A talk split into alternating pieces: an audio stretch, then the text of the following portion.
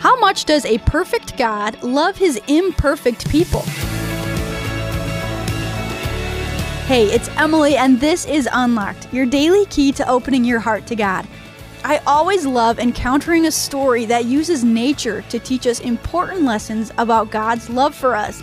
And today's devotion is one of those stories. It's a story about how God loves his imperfect people. It's called Rescued, and it was written by Sarah Rolandini. We waited outside the pole barn on a brisk winter morning to meet our new foster dog. Cheryl, the head of the animal shelter, brought the little terrier out to us. Nearly furless, the dog cowered at the end of his leash. Poor thing, Cheryl said. He spent the last six years in a small pen outside with little human contact. He had so many mats, the groomer had to shave him down to his skin. We named the dog Luigi and went about the challenging job of house training him for a future adoptive family. In the first few weeks, the 12 pound terror dug through the garbage, jumped up on the dinner table, had accidents in the house, and snarled at us. But as the months went by, Luigi began to scratch at the door to go outside. He lay down on the floor while we ate dinner and even snuggled with us for family movie nights. Then one night, Cheryl called to tell us she'd found a permanent home for Luigi. After a family meeting, we called Cheryl back to tell her we'd decided to adopt him. But here's the thing sometimes Luigi still jumped on the table, growled at visitors, pawed through the trash, and escaped into the neighbor's yard.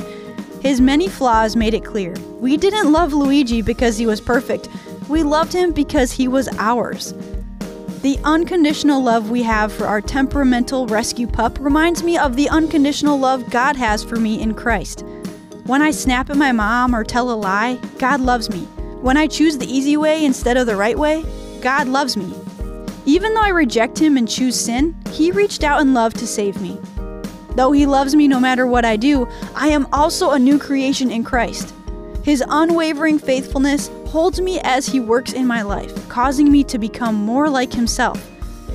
Jesus' great love for me also makes me want to be a part of His rescue plan for the world by showing the love of Christ to others who are flawed, just like me. Romans 5:8 says, But God demonstrates his own love toward us, in that while we were still sinners, Christ died for us. Can you think of a few people in your life who are like Luigi and you? Imperfect, but loved by God?